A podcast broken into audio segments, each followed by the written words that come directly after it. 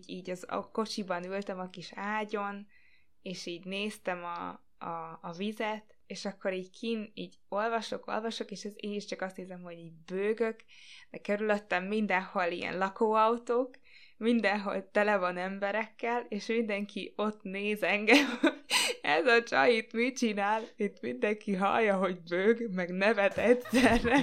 Na jó.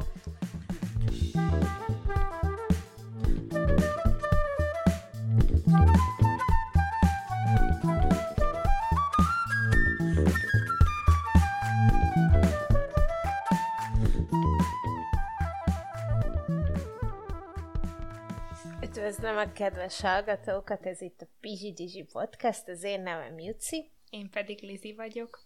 Ebben az epizódban Olivia Bordónak a Merre jársz Bozsángasz című kisregényét fogjuk elemezni, ami rendhagyó módon ö, nem kortás magyar irodalom, ugyanis Olivia Bordó egy ö, kortás francia író, akinek ö, ez, ez az első könyve, 2017-ben jelent meg, és pillanatok alatt nagy sikert aratott, mint Franciaországban, mint pedig nemzetközi téren is.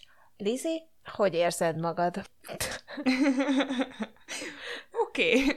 Rögtönöztem egy ilyen kis irodalomórát. Te hogy érzed magad? Nagyon meglepett így a kérdésed az irodalomóra után, én hogy érzem magam. Um, jól bánom egy kicsit, hogy nincs egy kis borom, mert annyira régen vettünk fel Bordói? epizódot. Egy bordói? Uh, annyira régen vettünk fel uh, epizódot, hogy teljesen azt érzem, hogy így kijöttem a, a gyakorlatból, hogy így nagyon meg kell erőltetnem magam ahhoz, hogy beszéljek, meg egy kicsit még így fura uh-huh. ez az egész. Neked, neked nem fura, vagy hogy érzed most magad? Nekem most teljesen uh, új, újszerű érzés ezt a podcastet felvenni, mivel most kivételesen nem a gardróbomba rendeztem be a stúdiót, és nem is azokat az eszközöket használom, amiket korábban, ugyanis uh, születésnapomra anyukámtól és a kapitánytól, meg a nővéremtől összefogva kaptam egy uh, komplett kis házi stúdiót, úgyhogy mostantól a az én hangom minőségére nem érkezhet panasz, azt hiszem. A mondani valom tartalmára az lehet, de a minőségére most már semmiképpen sem. A bor az örök, az állandó, az mindig van, és, és igen, igen, azért úgy egy kicsit más érzés, mert mióta úgy utoljára találkoztunk, és utoljára vettünk fel epizódot, leszaladt egy, elszaladt egy nyár is, és most már, most már itt az ősz.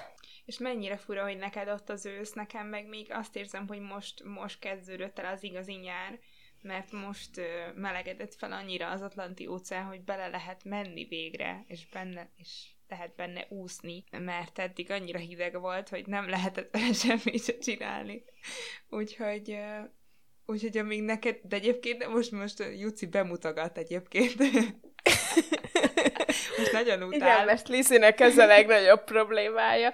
Nekem meg az, hogy szeptember 20-án már a vastag kabátomba szaladtam el a rózsakert bevásárló központba, mert a pasarétem beköszöntött az ősz, ami egyébként gyönyörű. Én pont ezt akartam mondani, hogy, hogy az ősz na, évek óta nincs jelen az életemben, és én ezt nagyon hiányolom. Tehát a faleveleknek a, a színe.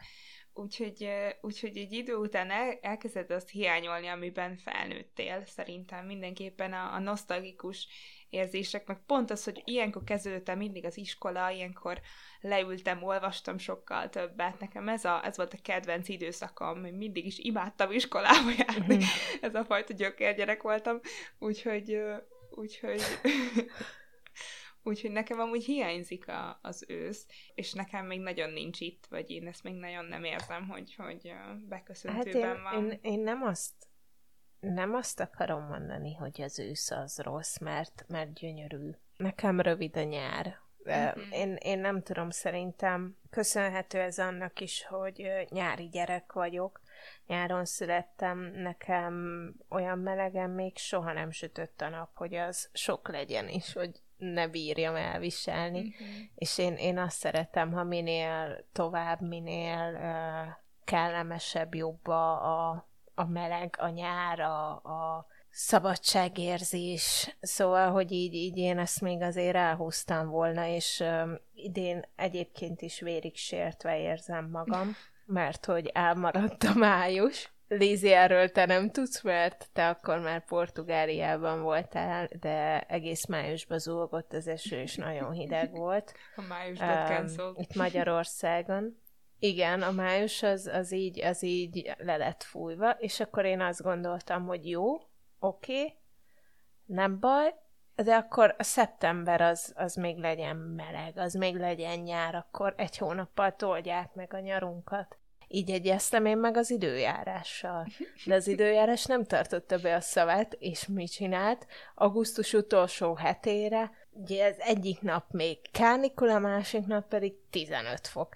És így ez így gyakorlatilag azóta is tartott, vagy azóta is tart, és így egy-két nap volt, amikor így napközben így, így 30 fok közelivé melegedett a hőmérséklet, de este már farkasüvöltő hideg volt, tehát hogy így vállalhatatlan. Jó, nyilván ez legyen a legnagyobb problémám, de, de én ettől nagyon megsértve érzem magam. Ez csak így az epizód elején szeretném leszögezni, hogy én most meg vagyok sértve. Egyébként nagyon sokan így vannak ezzel. Hát biztos, hogy sokkal többen osztják a véleményt abban, hogy szeretnének hosszabb nyarat, és főleg azért, mert amit mondtál, hogy olyan érzéseket társítasz a, a nyár mellé, mint a szabadság ami... Mm. Nyáron ami... minden sokkal könnyebb. Igen, és ezért, amikor így, így erről beszélek, ezért szoktam idézni például a Steiner Kristószomát, aki ugye most már Görögországban lakik a férjével, Nimivel, hogy ő mondta ezt, és ezt nagyon szeretem idézgetni, mert így hullára egyetértek vele, hogy így Hát azért költözött ki Görögországba, mert hogy Magyarországon három hónapig van nyár, a 12-ből, és még akkor sem biztos, hogy abban a három hónapban jó idő van, és így nem lehet élni. Ezt, így nem lehet csinálni. Hát akkor inkább kiköltözik egy olyan helyre, ahol, ahol legalább egy fél évig nyár van, és, és a maradék fél évben sincs depressziós, borús, hideg idő. Igen. Mint itt egyébként, hogy így novembertől kezdve egészen márciusig nem látsz kék eget, csak szürke felhőket, kopárfákat, és így csodálkozunk, hogy nem tudom, hogy mindenki annyira maga alatt van télen. Há, hogy a viharban-e? Na. Na. Na, hát Na akkor, ne akkor... szórakozzunk már. Na jó van, Jutsz, és azt meséld el nekem, hogy, hogy hogy akadtál erre a könyvre, mert végül a te javaslatodra olvastam el én is, holott amúgy szemezgettem én már ezzel a könyvvel, de nem igazán tudom megmondani, hogy honnan, honnan jött így be az életemben neked. Uh-huh. Hát akkor szerintem, szerintem kezdjük azzal, hogy te elmondod, hogy ö, hogy került a szemed elé ez a könyv, mert a, az én nézőpontom, az én esetem, az kevésbé a romantikusabb. Nekem semmi romantikus nincs ebben, nem emlékszem. Szerintem láttam valami könyvbemutatón ott a nevet és kész, de hogy tetszett a neve, tehát hogy meg se néztem, hogy amúgy én mennyire, vagy hogy miért venném meg, tetszett a neve, szerintem ennyi volt. Ne, nem volt, nem volt itt magaslatok. Jó, hát, igazából ugye volt egy olyan tervünk Lizivel, csak aztán ezt így elvetettük, hogy Boris ilyen tajtékos onnan, napjait. Onnan van! nem, nem, a tajtékos napokat fogjuk feldolgozni, ami nekem nagyon tetszett, meg tetszik, meg, meg én ezt a könyvet nagyon szeretem. Ezért javasoltam Lizinek, és Lizi uh, teljes mértékben elutasította.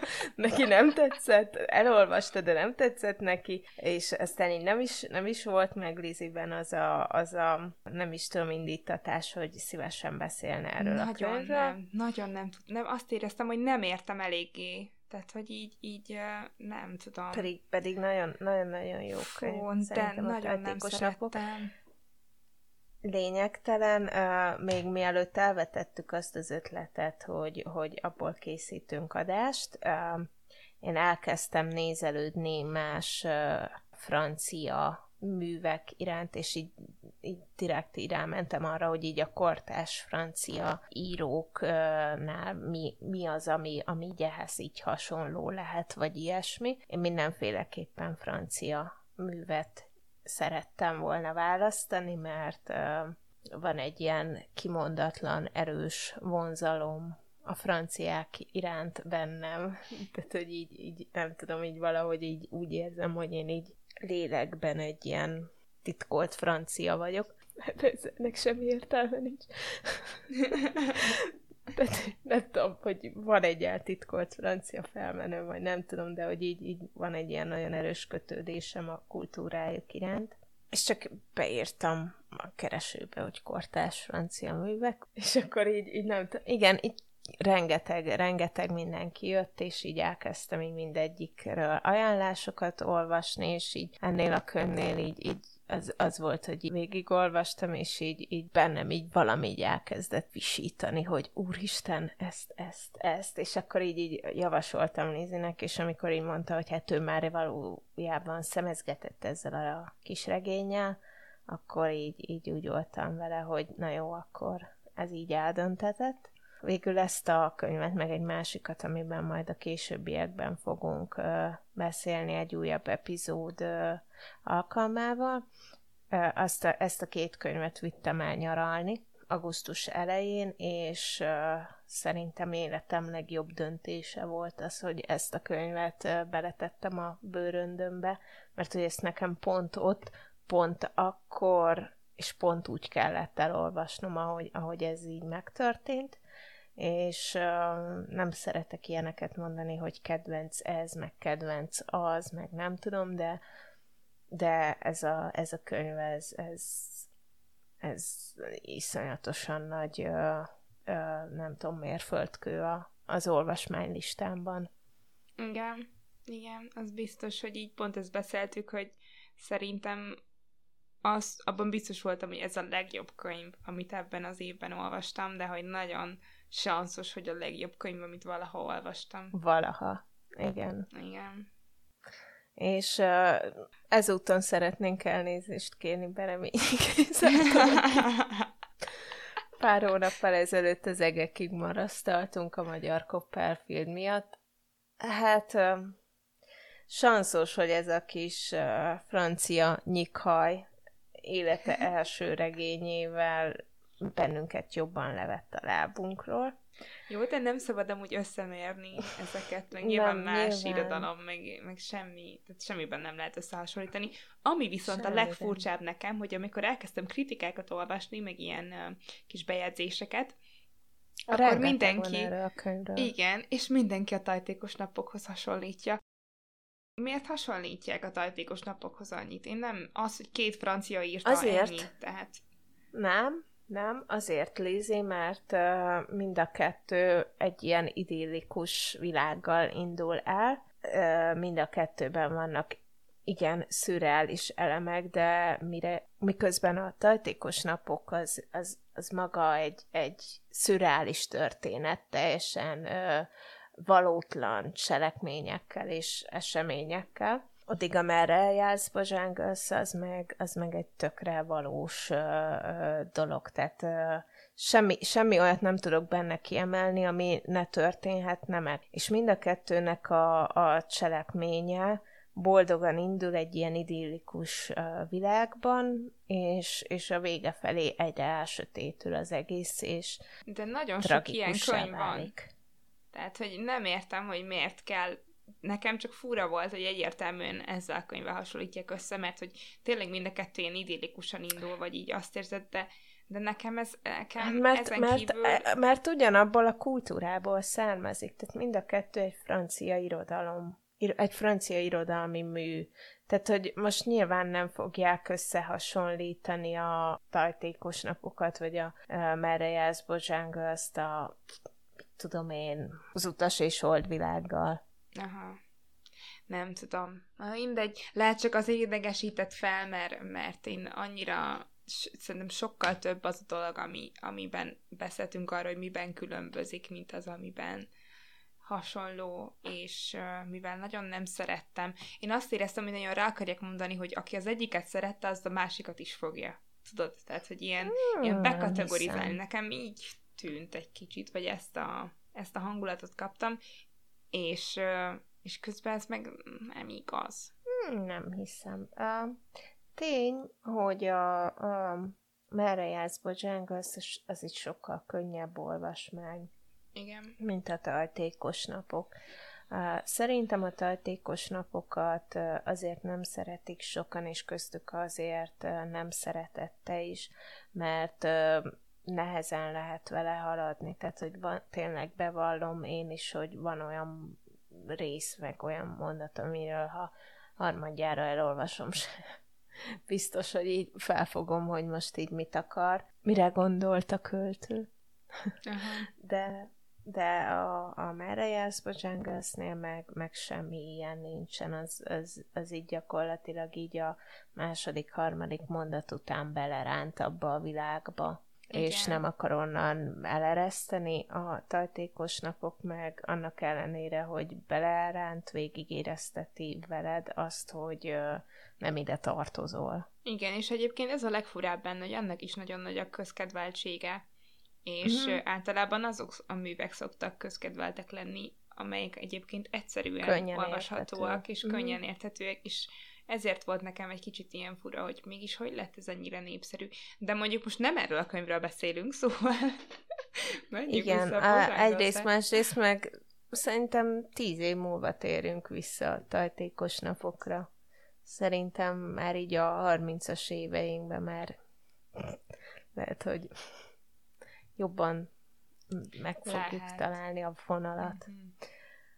Lehet. Mondjuk én felvettem a vonalat, nekem semmi bajom nincs az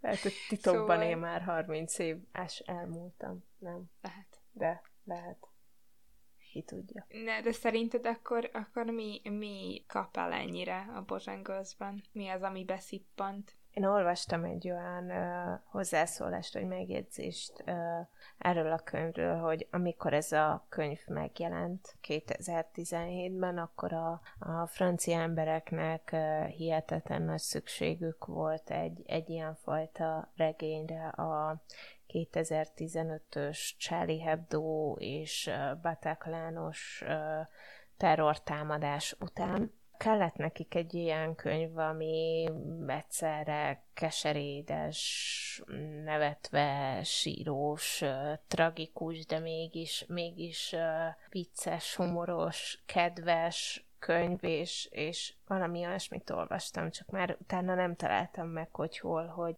az emberek olvasták a metrón, a boltban, a mozgó lépcsőn, és hogy így tényleg így az a sztori, amikor itt több ember ugyanazt olvassa, egy nagyon sok idegen, és mindenkinek ugyanez a könyv van a kezében, és egyszerre röhögnek, meg törölgetik a könnyüket rajta. Szóval, hogy, hogy ez, a, ez a könyv szerintem a sikere abban is rejlik, amellett, hogy tényleg egy nagyon-nagyon hihetetlenül jó könyv, hogy, hogy pont jókor uh, érkezett ez mhm. meg a köztudatba, pont, pont uh, szükségük volt az embereknek uh, egy ilyen, ilyen műre. Azt, azt nem tudom, hogy egyébként itt Magyarországon mennyire ismert végtére is ez a könyv. Ezt ugye valahol olvastam, hogy a 24. Budapesti Könyvfesztiválon részt is vett az Olivier Bordeaux, de... Egyébként nem tudom, de azt tudom, hogy, hogy nagyon sok országban, tehát valami 40 országban kiadták, meg 20 nyelvre lefordították, úgyhogy nagyon nagy siker. Azt hiszem egyébként itthon is, itthon is nagy siker. Ja. Mm, én, én el tudom képzelni, tekintettel arra, hogy amikor kritikákat kerestem, akkor viszonylag sokat, sokat találtam, és szerintem, szerintem itthon is nagyot üt ez a könyv, meg, meg nem tudom. a nevetve sírás. Igazából tényleg ez, mm-hmm. ennyi, ez, a, ez a két szó, amit így el lehet mondani a könyvről. Annyira csodálatos a világ, amit leír. És egyébként, ami nekem feltűnt viszont benne, hogy uh, irigykedünk a világra. Te, ne, hogy ez egy tragik, ez egy tragikus uh, uh-huh. Kimenetelő történet, és mégis irigykedünk, és részese akarunk lenni. Benned volt egy ilyen érzés? Én irítséget nem érzek, inkább ö, csodálatot, mert saját életvitelem semmiképpen sem azonos a könyvben bemutatottakkal. Tehát, hogy ez a szabályok ö, figyelmen kívül hagyása, vagy a valóság kizárása, ez, ez nyilván nálam nem jelenik meg. De az a, az a helyzet, hogy én amikor így visszaemlékszem a gyerekkoromra, hogy én hogy gondolkodtam, meg, meg hogyan képzeltem el a felnőtt koromat, akkor szakasztott ugyanaz, mint ami ebben a könyvben van. És uh, én emlékszem, hogy engem nagyon sokat baszogat, bocsánat, nagyon sokat um, kritizáltak a felnőttek. Ezért nem is szeretem különösebben a felnőtteket, mert nagyon sokat kritizáltak, és mindig rám szóltak, hogy álomvilágban élsz meg, meg tényleg ez ilyen szavajárásokat, hogy Juszika, te álomvilágban élsz meg, neked akkora nagy a fantáziád, meg hogy fel kéne ébredni, meg később fel kéne már nőni, de én rohadtul nem gondolom, hogy nekem fel kéne nőni, szerintem nem is sikerült azóta se felnőnöm, de, de hogyha én, én visszagondolok arra, hogy én kiskoromban milyen életet képzeltem el magamnak, az pontosan ugyanez, mint ami a, a könyvben benne volt. Tehát, hogy én nem akartam számlákkal, levelekkel, adóval, meg, meg mindenféle hülyeséggel foglalkozni. Nyilván befizetem a számláimat, meg befizetem az adómat, csak hogy így, így közben engem nem az, hogy frusztrál ez, csak hogy így én így úgy, úgy gondolok erre, hogy, hogy, hogy talán egyszer majd eljön az az idő, amikor én is olyan életet fogok tudni élni, mint ez a család a könyvben, és um, éppen ezért nem is érzek irítséget, hanem inkább csak csodálatot, hogy ők már eljutottak ide, és hogy így az, az, hogy közben meg így az egészet árnyalja egy mentális betegség, az, az, az nem tudom, azt, azt én még csak így, így külön um, vagánynak is tartom, vagy direkt élvezem, vagy nem tudom, nekem van egy olyan elméletem, hogy szerintem én így, így, így valójában valamilyen szinten biztos, hogy nem vagyok uh, mentálisan teljesen épp. Igen, de egyébként meg az vagyok, mert uh, egyik, egyik közös barátunknak én voltam vizsgamunkája, amikor uh, végzett a pszichológia szakon, és hogy ő, ő így elmondta ezt a... És megmerte neked mondani, hogy Júcika, te teljesen egészséges vagy. Akármennyire igen, is szeretnél igen. beteg lenni, te nem ezt, vagy ezt nagyon unalmas és szürke tényt közölte velem, hogy nem, nem azt mondta, hogy teljesen épp vagyok, hanem hogy különösebben nagyobb gondok nincsenek a fejemben. szóval még bármi lehet, még bármi lehet. Az, az a helyzet, hogy azért, azért is tudtam én ezt a könyvet annyira magamévá érezni, mert hogy én inkább lennék őrült, mint unalmas és normális. De én pont ezért éreztem irítséget. Én is egész nap táncolni akarok. És, és, és azt akarom, hogy úgy, úgy kezdődjön a napom, hogy berakom a, a, berakom a kedvenc számomat, és akkor táncolok rá. És nem tudom, miért nem csinálom. Csinálni kéne. Mert úgy képzelem el, hogy majd ha lesz egy saját lakásom, akkor ott majd lesz egy saját zene lejátszóm, vagy egy bakálit lejátszóm, vagy bármi, és akkor én majd Nekem ezek megvannak. Neked ezek megvannak, ja, úgyhogy te csinálhatod már. Van egy, van egy olyan lemez, amit itt ki tudnék különösen emelni, épp egy francia zenekar, az R, és uh, nekik a Moon Safari című albumuk, ami nyáron ilyen állandó, nem tudom, ilyen állandó tracklist nálunk, és uh, igazából én csak annyit tudok mondani, hogy azok a reggelek a legszebbek, amikor uh, az a lemez kerül uh, fel a lejátszóra, ágyba kapom a kávét, és az egész nap olyan, mint hogyha táncolnék arra a dalra így, így magamban. Egyébként, ha már így zenehallgatásnál járunk, te szoktál könyvolvasás közben zenét hallgatni? Te tudsz olyat?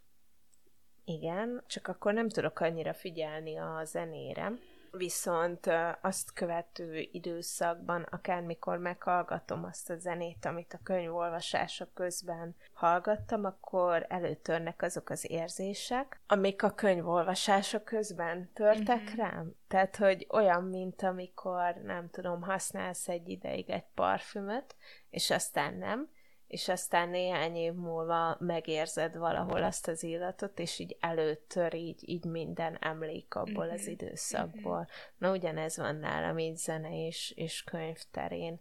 De egyébként sejtem, hogy mire akarsz kiukadni, és nem, én nem, nem hallgattam Mr. Bojangles-t az olvasás közben. Nem hallgattad, de utána meghallgattad. Nem hallgattam. Előtte már én ismertem ezt a dalt, és utána egyébként nem hallgattam meg. Én igazából ilyen csúnya hangzik, de ilyen kebab zenéket hallgattam legtöbbször a könyvolvasása közben, mert hogy ugye ezt én Görögországban a tengerparton olvastam, és ott kebab ugye így a beachen ilyen kebab zene ment, tudod, és bármelyik kebaboshoz is olyan zene szól. Kebab zene. Na hát azok cool. szóltak, miközben olvastam ezt a könyvet a tengerparton, de igyekeztem rá nem odafigyelni. Hát nem, úgy, úgy direkt, direkten nem hallgattam zenét az olvasás közben. Egyébként én nagyon nem tudok zenét hallgatni olvasás közben, én ebben nagyon rossz vagyok, mert egy idő után mindig elkezdek énekelni, és akkor nem tudom, hogy mit olvasok. és akkor ennyi de meghallgattam, és amúgy én is ismertem ezt a dalt, de én úgy emlékeztem, hogy engem annyira nem fogott meg, tehát nem került fel a lejátszási listámra, úgyhogy, uh-huh. úgyhogy most külön meghallgattam, meg több verzióját is, és ugye a, a könyvben a Nina Simon féle verzió uh, megy mindig. Igen. Úgy gondoltam, hogy akkor rákeresek a, a Bozsángaznak a történetére, a Mr. Bozsángaznak a, a magának a dalnak a történetére. Te erről tudsz valamit? Mert amúgy van egy nagyon érdekes párhuzam. Nem. Szóval, azt hiszem valahogy így volt, hogy a New Orleans-i börtönben találkozott Walker, a zeneszerzője ennek a, a számnak, egy emberrel, aki ö, hajléktalan volt, és ő magát Mr. Bozsángaznak hívta. Azért, mert nem akarta a, a rendőrségnek megmondani, hogy ki is ő valójában. És az a lényeg, hogy ö, hogy Mr. Bozsengaz mondott egy történetet a, a saját ö, kutyájáról, amiről ugye az egész dal szól, és, és utána meg azt hiszem, hogy el is kezdett táncolni, step, steppelni ott ugye a börtönben, vagy valami ilyesmi a sztori. Azt tetszett ebben az egészben a legjobban, hogy ugye a könyv főszereplője, az, az édesanyja, ő is minden nap máshogy hivatja magát, és ugye Mr. Mhm. Bozsángal uh-huh. sem mondta meg a saját nevét, szóval ez egy ilyen, nem tudom, hogy ez egy ilyen olyan párhuzam, ami, ami tudatosan lett beletéve a könyvbe, vagy csak a véletlen műve, de ez nagyon tetszett. Az a helyzet, hogy közben én meghallgatom ezt a dalt így a háttérbe, és ahogy így mondtad, így jaj, annyira szeretem az ilyeneket. Nagyon jó, ugye? Én is, és ezt, ezt itt tegnap olvastam el, nem mondom, csak megnézem már a történetét ennek a, ennek a kis... Ö... De benne van a könyvben valamilyen szinten benne a van, igen, eredete. hogy igen, tehát annyit mondanak benne, hogy Bozsángoz úr azért táncolt, mert vissza akarta csalogatni a kutyáját, anya pedig azért táncolt, mert vissza akarta csalogatni Bozsángoz urat. Egyébként most uh, én Youtube-on hallgatom, vagyis ott kerestem be a dalra, és uh, olvasgatom a kommenteket a videó alatt. És nagyon sok mindenki azért ment oda a könyv miatt. Igen. Igen. Igen. Igen. Uh, legalábbis sejtem, sajnos. Nagyon sajnos nem tudok franciául, de rengeteg francia hozzászólás érkezett, és tízből hét kommentben említésre kerül Olivier Bordon neve. Igen. Igen, nagyon hihetetlen. Úgy néz ki, mint hogyha így nagyon sok mindenkit megmozgatott volna. Eleve szerintem, hogyha ez az egész könyv, aminek nagyon kevés köze van a valósághoz, legalábbis ahhoz a valósághoz, amihez mi tudunk nyúlni, de ezzel, a, ezzel az egy dallal valahogy közelebbre nyúl hozzánk, tehát egy kicsit uh-huh. valóságosabbá teszi az egészet. Talán ez is, vagy nem tudom, ez is egy ilyen kis varázslatos motívom. Mint például mi haszna kisasszony, a, a numédiai exotikus madár, tehát az is annyira tökéletesen megkomponált. Igen, igen. Aki gyöngyös pórázzal volt sétáltatva.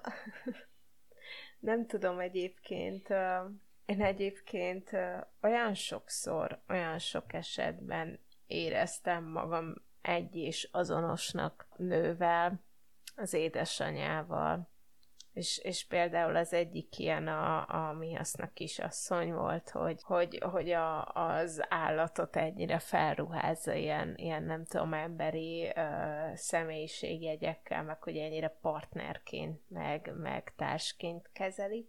Én úgy tudom elképzelni, hogy, hogy ennek a nőnek a mellett, hogy ö, mentálisan ő egy beteg volt, hatalmas szíve lehetett és ettől, ettől nekem olyan szinten közelinek, emberinek és valósnak tűnt, hogy, hogy én, én nem tudok egyébként erre a történetre fikcióként tekinteni. Nem, nem is lehet szerintem.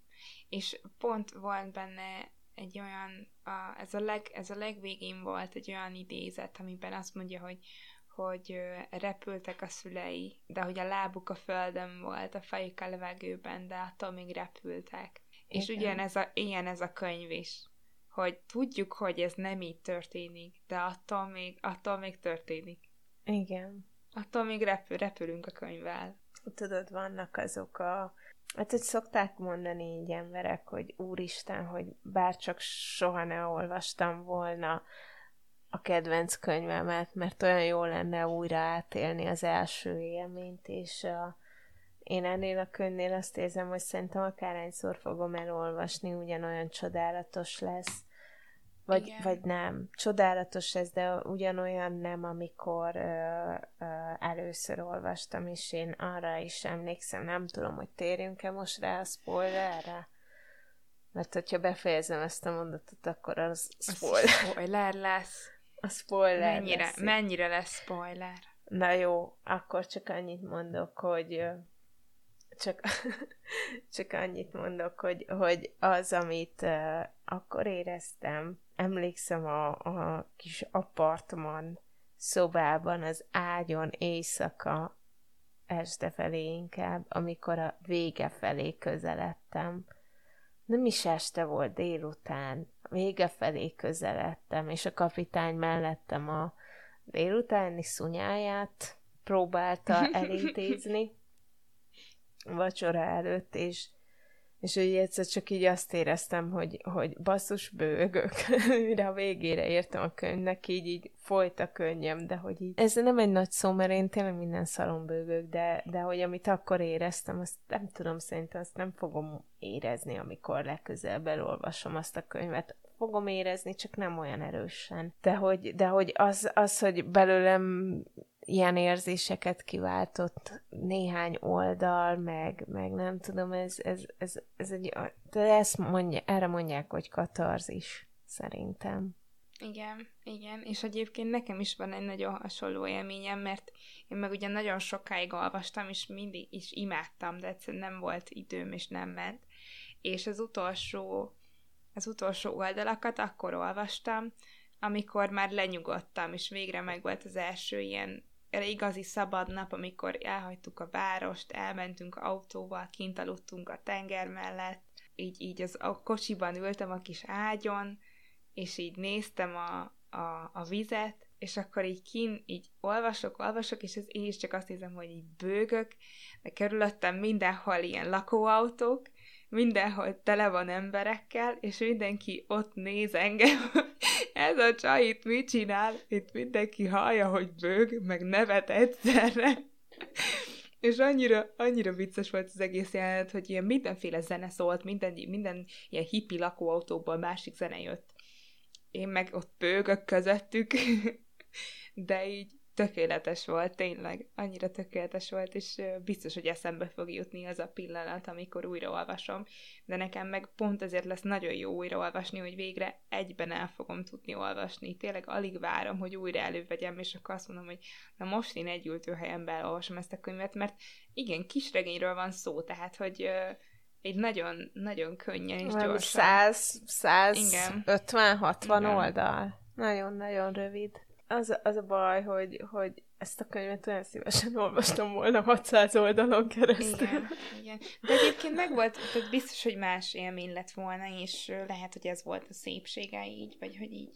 Ez ennyi. Ennyi adatot meg belőle. Egyébként a, a narrációról meg beszéljünk szerintem egy kicsit, hogy Igen, hogy meg a karakterábrázolásról, mert hogy így gyakorlatilag három órája tart ez a hangfelvétel, és eddig csak áradoztunk.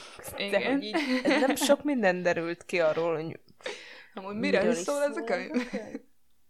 Szóval a történet elbeszélője egy kisfiú, egy francia házas párnak a, a gyermekkel, aki így, így nem is tudom, így szemlélőként vesz részt a, a szülei életében, nem igazán van úgy kezelve szerintem, mint egy gyerek, sokkal inkább, mint egy partner, egy, egy egyenrangú társ.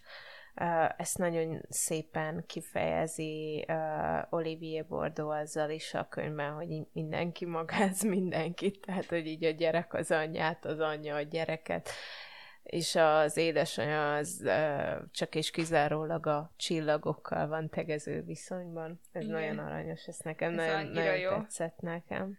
És hát igazából arról szól a könyv, hogy ez a, ez a kis család teljes mértékben hátat fordít a valóságnak, olyan szinten, hogy nem hajlandó tudomást venni a realitásról, a, a a kinti világról, tehát hogy így fontos motivum az, hogy minden érkező hivatalos postai levelet egy kupacban gyűjtenek a erőszobában, és nem vesznek róluk tudomást. Nyilván ez így már az elején feltűnik az emberben, hogy ennek meg lesz a bőtje. A későbbiekben egyébként a kisfiú nem jár iskolába, mert kivették onnan, ott egyáltalán nem tudott beilleszkedni a hétköznapi iskolás társai között, tehát hogy ez, ez volt egy ilyen motívum a könyvben, hogy fordított hazugságokat Igen. alkalmazott, tehát amikor hazament, Igen, akkor mert, a szülének hazament... hazudott. Igen, mert igen, arra, hogy fontos, hogy otthon mindig hazudniuk kellett. Tehát, igen, otthon történeteket igen, meséket ki, kellett meséket, kitalálni. Igen.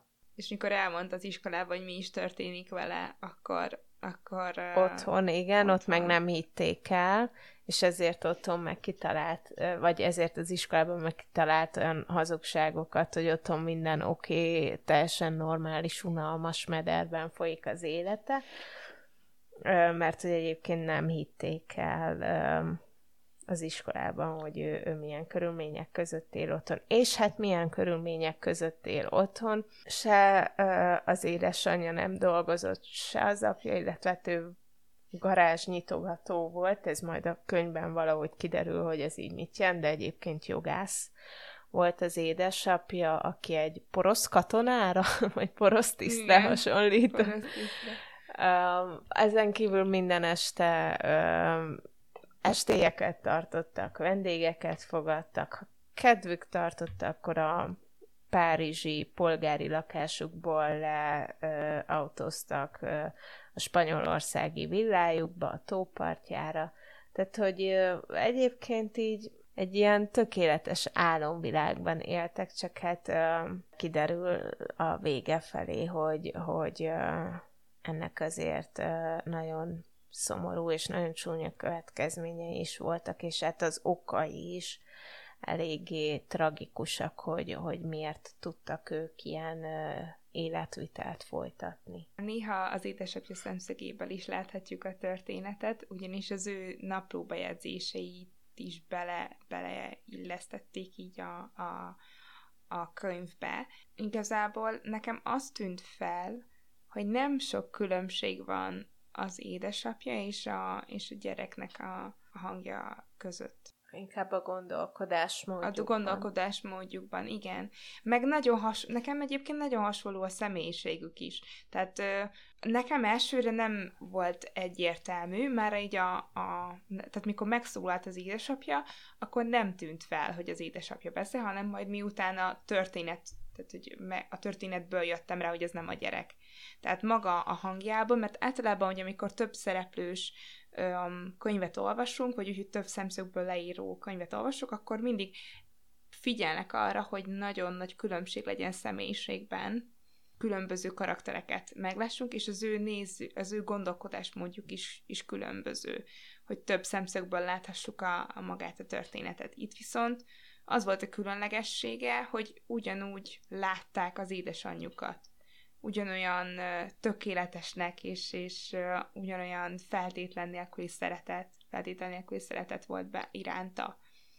Úgyhogy uh, nem tudom. Na jó, na jó, csak hogy még egy gyerek esetében az édesanyja az esetek nagy részében úgy tökéletes, ahogy van, és egyáltalán nem látja a hibáit, és úgy, úgy látja őt egy, egy eszményi uh, alaknak, addig szerintem az uh, édesapja George esetében uh, pedig beszélhetünk inkább arról, hogy pontosan látta egyébként a hibáit, de ennek ellenére ö, tartotta őt tökéletesnek. Tehát nem ugyanaz szerintem a kettő, mert a, a kisfiú az szerintem nem látta őt őrültnek és elmebetegnek nem, az persze. anyukáját.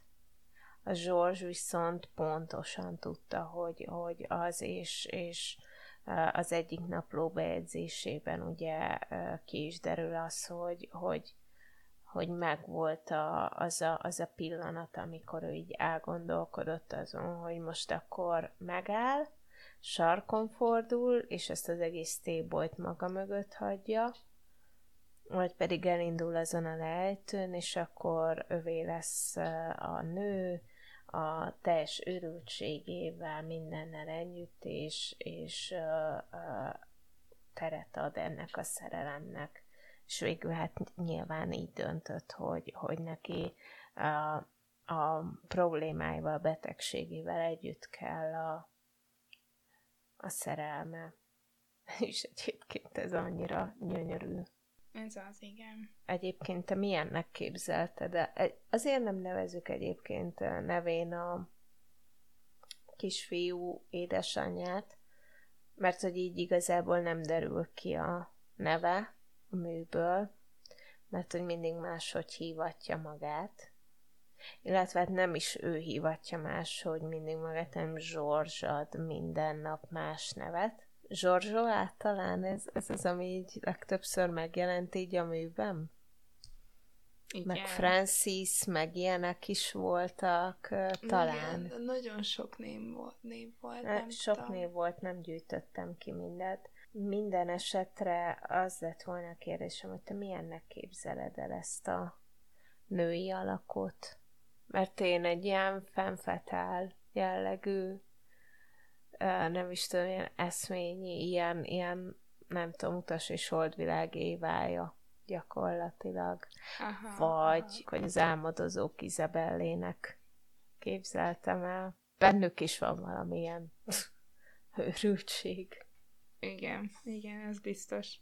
De én azt hittem azt mondod, hogy külsőre. Külsőre is ilyen, ilyen tökéletes nőnek képzelem el. A, egyébként feltetőleg Olivia Bordeaux olvasatában is egy, egy tökéletes női alakként jelent meg, hiszen sokszor volt erre utalás a könyvben is, hogy egy ö, elbűvölően gyönyörű nőről volt szó, aki a intézetbe is már magába tudta bolondítani a betegeket, ápolókat, orvosokat. Szerintem nem is az, hogy gyönyörű volt, hanem mm. ilyen nagyon karizmatikus és és karakteres arcú. Tehát én vagy úgy képzelem el, hogy nem ez a szépség, hanem az, akinek így emlékszel az arcára, aki, aki, aki be, akinek a kép így beleég az arcodba, az, az emlékezetedbe. Ezt, ezt érzem így vele kapcsolatban. Tehát ilyen, ilyenek is akarják Igen. beállítani igazából. Ja.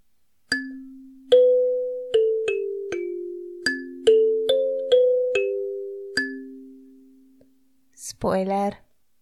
beszéljünk egy kicsit a cselekményről, hogy mi is történt a történet vezetéséről. Szóval, hogy mi történt abban a, vagy attól a résztől kezdve, hogy a kisfiú édesanyja kórházba került az elmegyógyintézetbe. Tehát, hogy te onnantól kezdve érezted, hogy ez a történet egyébként egy valóság, vagy te még ott is fikciónak érezted a művet? Szerintem folyam, de hogy inkább az elejétől fogva azt mondanám, hogy az volt bennem, hogy ez egy, ez egy fikció, ez uh-huh. semmiképpen nem történhetett meg így, de nem kell mindent szó szerint venni, és akkor már is valóság. Uh-huh. Tehát, hogy... Az, az azért Érted, ért... amit mondok ezzel? Igen, én értem, és uh, én meg az elejétől kezdve azt hiszem, hogy úgy, úgy uh, értelmeztem, hogy ez a könyv teljesen valós, és talán itt jön, itt jön képbe az, hogy uh, nekem gyerekkoromban sokat mondták, hogy álomvilágban élek, mert talán én is úgy fogtam fel a problémákat, mint hogyha az egy ilyen fikció lenne, vagy nem lenne valós, vagy az egész csak mese.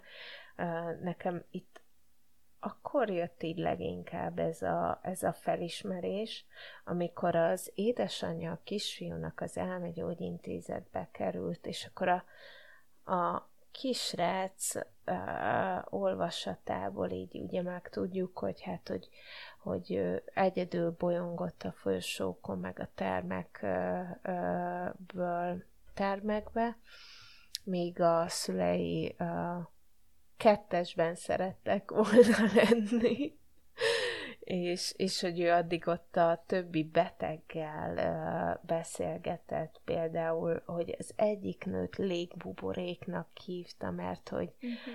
mert hogy uh, valami ilyesmi volt, hogy kiköltözött azért, belőle azért az értelem. Kiköltözött, igen, igen, és ugye minden, ugye mi, eleve így, így is hívta a betegséget, hogy ugye az agykiköltözősök, hogy ugye mindenki, aki ez egyébként nekem nagyon tetszik, ez a szó, az agykiköltözős.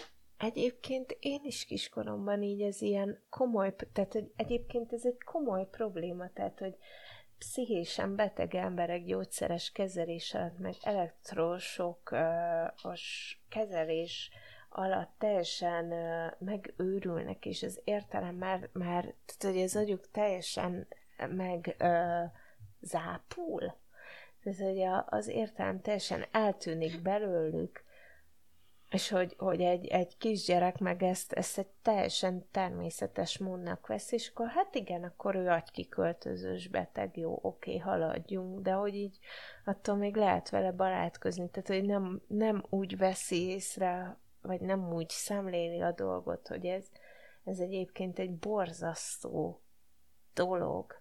Uh-huh amikor egy emberrel ilyen dolog történik, és hogy, hogy gyerekkoromban hogy én is így ebben léteztem, tehát hogy így az ilyen tragédiákat én ilyen teljesen természetesnek gondoltam. Most ezt nem tudom, hogy ez mennyire lehet benne az adásba, de hogy én sokáig így nevettem, amikor így, így valakinek a halálhírét közölték velem, önkéntlenül így nevettem, hogy így tök jó neki. nem kell felkelnie korán, vagy nem tudom. Tehát, hogy így, így valahogy így annyira nem éreztem így a, a, a tragédiákat a tragikusnak. A súlyát igen, de, de hogy tragikusnak a tragédiát, azt nem, azt, azt, azt, azt abszolút nem. És egyébként a kapitány engem nagyon sokat szivat azzal, hogy én szeretem az ilyen tragikus történeteket, hogy én nem tudom, hogy engem ezek így nagyon meg tudnak érteni, most már, most már egyébként így, így a szoci, vagy nem tudom, hogy az érzékenységeim fejlődött annyira, hogy így, így teljesen át tudjam érezni, és hogy így, így az empátiám az így teljesen így, így meg mhm. tud nyilvánulni, és akkor nagyon együtt tudok érezni egyébként. nagyon sok ilyen történettel, de hogy így gyerekkoromban amellett, hogy együtt éreztem, vagy hogy felfogtam a súlyát, nem éreztem tragédiának a tragédiát, hanem hogy így jó, hát ez is ebben a bolondos világban egy ilyen izé, nem tudom, fordulópont, és akkor jó, vannak ilyenek, oké. Okay. És nem érezted azt, hogy, hogy viszont a, az apa is a, így élt ebben? Nem, Tehát, hogy éreztem, hogy az nem, apa nem, tudja, nem, hogy mi történik, de attól még nem éreztem sokkal realisztikusabbnak nem, az ő szerintem a, oldalát. Az édesapa oldala az teljesen realisztikus.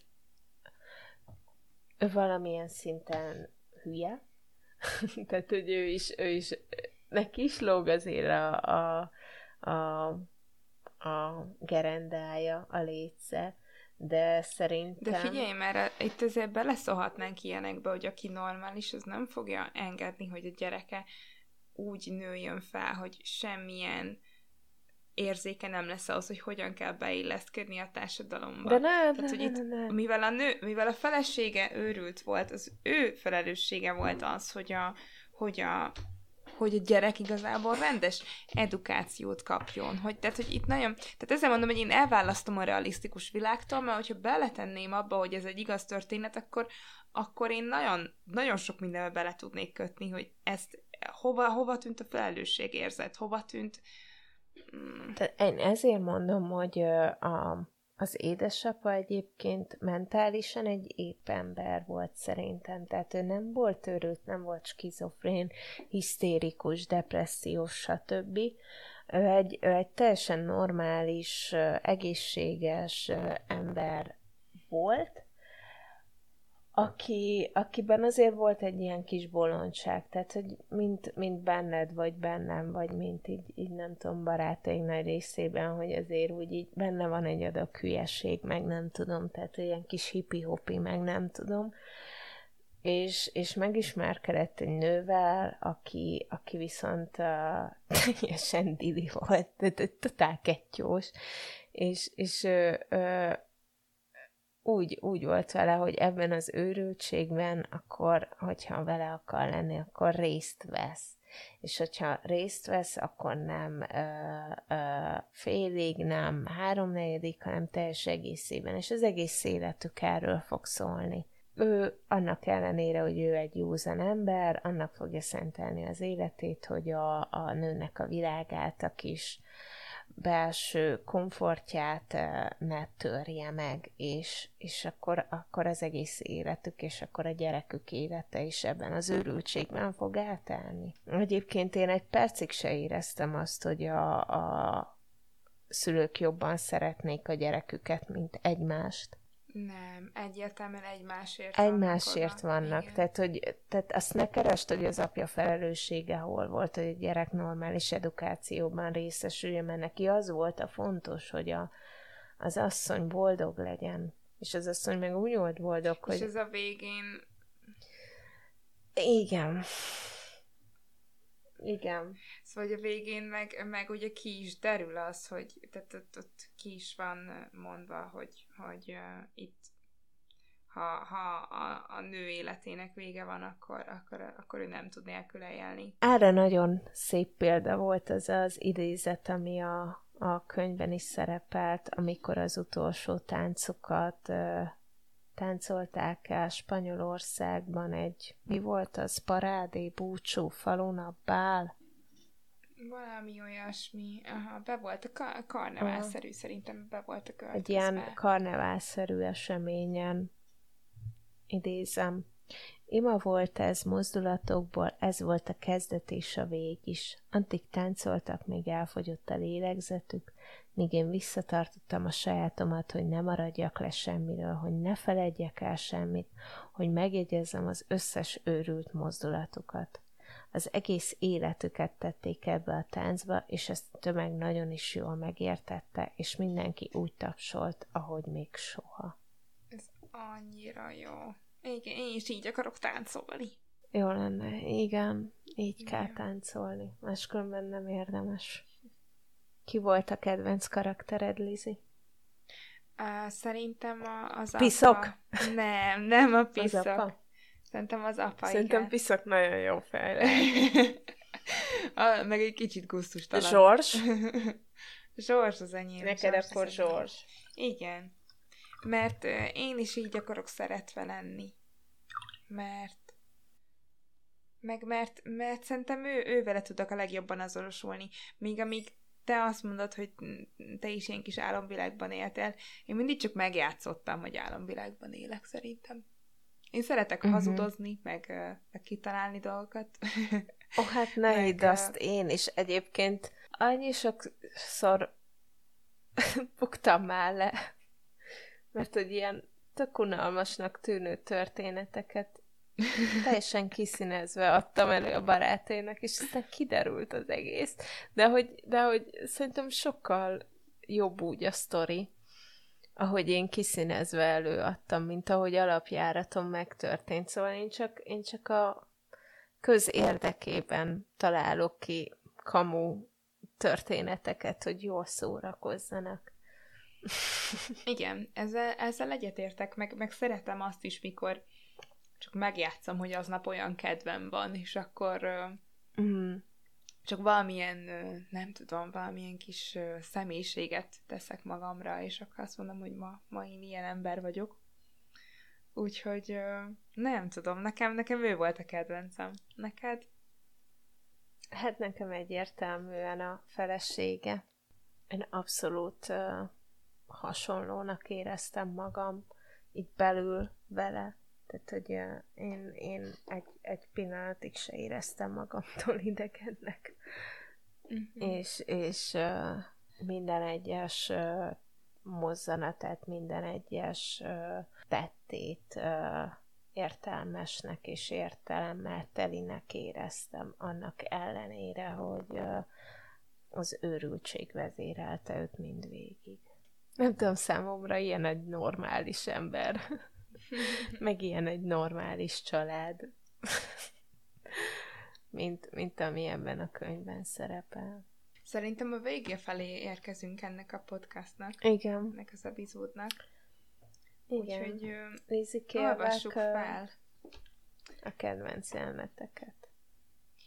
Az én kedvenc jelenetemről már beszéltünk. Szerintem lehet, hogy ez az első olyan jelenet, amikor megszólal az édesapja, a Zsors, uh-huh. vagy talán a második, de nem vagyok egyébként benne biztos, de ez az egyik kedvenc részem. Így szól. Uh-huh. Elérkeztem hát ahhoz a nagyon különleges pillanathoz, amikor még van lehetőségünk választani, ahhoz a pillanathoz, amikor még lehetőségünkben eldönteni későbbi érzelmeink felől.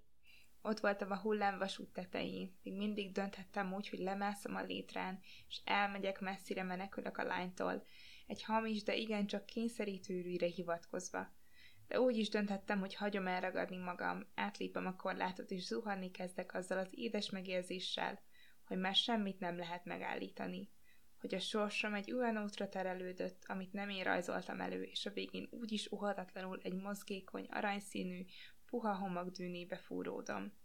Persze nagyon jól láttam, hogy a lány nem egészen épeszű, hogy szédítő zöld szeme titkos sérüléseket leplez, hogy telt gyermeki orcai gyötrelmes kamaszkort rejtegetnek, hogy bár szépséges, tréfás, viruló teremtést mégis hanyatott, zaklatott múltat kellett átélnie. Arra gondoltam, hogy nyilván azért táncol úgy, mint egy őrült, hogy elfelejtse a szenvedéseit. Ostobán arra gondoltam, hogy szakmai értelmet siker koronázza, hogy már majdnem gazdag vagyok, hogy elég szép hímnek számítok, és hogy könnyű szerrel találhatnék normális feleséget is.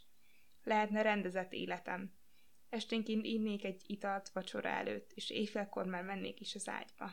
Arra gondoltam, hogy engem magam is megérintett az őrület szele, és szó sem lehet róla, hogy beleszeressek egy nőbe, aki láthatólag teljesen őrült, hogy a kettőnk szerelme olyan lenne, mint egy féllábú férfi egy lábatlan nőt venne feleségül. Mi csak vonszolódni tudnánk, valószínűtlen irányok felé tapogatózva. Éppen azon voltam, hogy gyáván meghátrálok, féltem az eljövendő kavarodástól, az állandó forgószéltől, amit a lány úgy ajánlgatott nekem, mint egy reklámban, tüzesen ringatva a testét. Azután megszólalt egy, já- egy szám, a lány a nyakam körét körítette, a könnyű sálat, nagy erővel egyetlen mozdulattal magához rántott, és az arcunk hirtelen nagyon közel került egymáshoz. És akkor ráébredtem, hogy egy olyan problémával kapcsolatban teszek fel magamnak kérdéseket, amely már rég eldöntetett, és csúszni kezdtem a szép barna nő felé, és már ott is voltam a hullámvasút tetején, és már bele is vetettem magam a ködbe, öntudatlanul, figyelmeztetés nélkül, tévedhetetlenül. Kirázott a hideg. Annyira jó az a rész! Annyira gyönyörű. De nekem kettő is van, de csak az egyiket olvasom fel, a másikról csak említést teszek, és az pedig pont a tragikus része. És erről egyébként nem is beszéltünk a könyvben, tehát hogy öngyilkos lesz a kisfiú édesanyja, begyógyszerezi magát, és úgy fekszik rá a tóra, ami egyébként reggeli szokása volt a spanyolországi villájuk melletti tóra, ráfeküdni, és ott, ott beszélgetett, vagy nem, ott nem beszélgetett a csillagokkal, nem csak hallgatta a élő világot a tóban, meg a hullámokat, ahogy, amit súg neki a tó, a víz, valami ilyesmi volt, és, és hogy, hogy egyik reggel felkelt a kisfiú, pont a, az utolsó táncok utáni reggelen, amikor ugye még éjszaka mellé bújt az édesanyja, és a fülébe sukta, hogy az őrültségre, a tébolyra megtalálta a megoldást, és hogy nem kell félnie. És aztán, aztán jó éjszakát kíván neki a kisfiú, úgy tett, mint hogyha aludna, és aztán másnap reggel felkelt a kisfiú, és minden olyan kiegyensúlyozott, boldog volt, és akkor kiment a teraszra, és akkor ott az apuká is boldog volt, nem tudom, és aztán a, az édesapja ö, lefajott, amikor így a tekintete így megakadt a ö, gyógyszeres dobozon az asztalon. És akkor rohantak le a tóhoz, és ö, ott feküdt a, a víz felszínén, az akkor már ö, ö, halott, elhunyt édesanyja a kisfiúnak. Ah, kiráz a hideg amúgy teljesen, Jézusom. Igen, ez egyébként egy nagyon erős pillanat volt, és, és az, ami utána volt a temetésen, hogy a, a, jött egy szél, egy szellő, és akkor felfújt a papnak, a tiszteletesnek a haját, és akkor a, a az édesapja olyasmit sugott a kis fülébe, hogy ez biztos anyukád intézte, hogy, hogy így a, a papa jelet be tudja fogni Isten. Igen. és hogy, hogy elkezdtek, elkezdtek nevetni, nevetni ezen. Igen.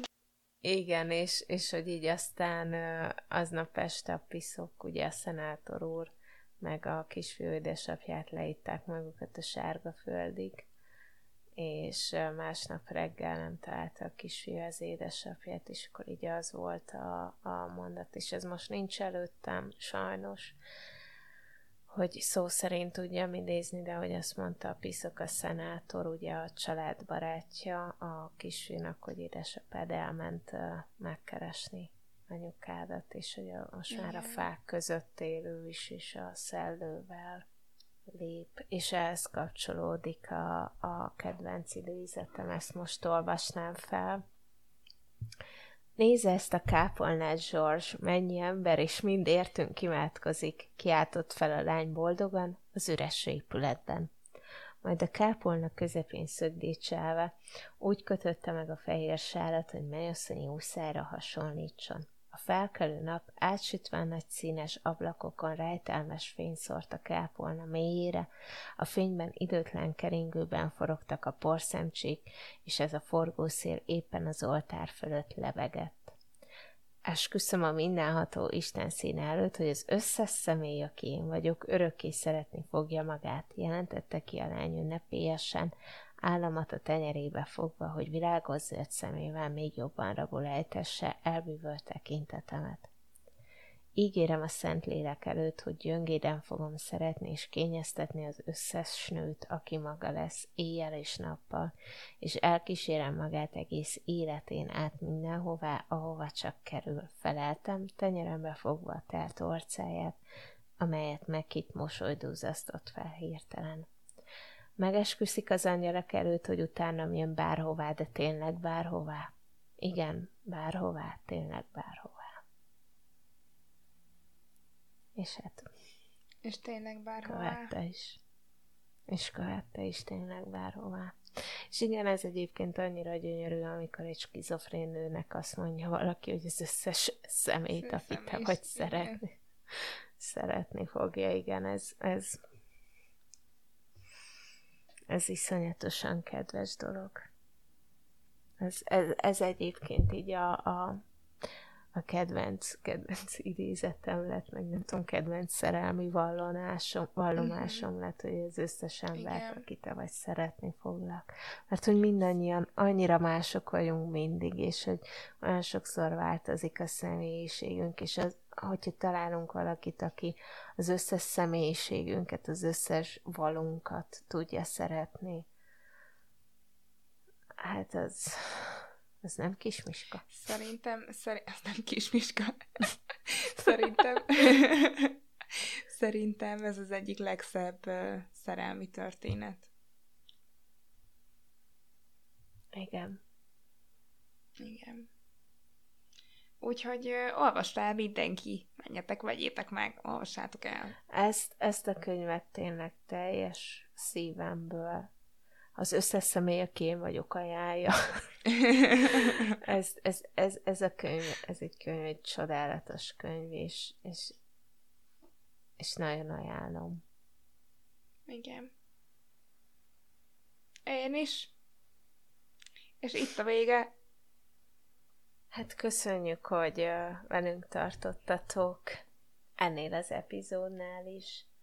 Három hét múlva Gyurica Katarina Városi Rókák című művét fogjuk elemezni. Nem egy könnyű olvasmányos se, de de olvastatja érdemes. magát az is. Olvastatja magát, igen. Olyan, mint a Keppi multivitamin. Az is így egy korty után így nem tudod letenni, és így iszod, iszod, iszod, iszod. Na, a városi rókák is olyan, hogy így egy oldal után olvasod, olvasod, olvasod, olvasod. Kicsit hosszú olvasmány, de egyébként nagy betűkkel van. Igen, mutatva, igen. szóval, hogy azért hosszú. Egyébként szerintem, hogy 200 oldal elférne az egész, de lett belőle 500 valamennyi, vagy 600, nem tudom már, hogy körül. volt. Ja, vastag, vastag az a könyv. Vaskos könyv, de, de nem igazán lehet letenni, és egy nagyon, nagyon tabu témát boncolgat, ezért is ajánljuk, hogy mindenféleképpen olvassátok el, már csak azért is, mert három hét múlva találkozunk, és megbeszéljük az olvasottakat. és ha tetszett ez az epizód, akkor uh, hallgassátok meg a többit is, és mondjátok el mindenkinek, hogy létezünk, mert ezzel tudtok a legtöbbet segíteni. Lájkoljatok és iratkozzatok fel. De hova? Hát az Instagramra.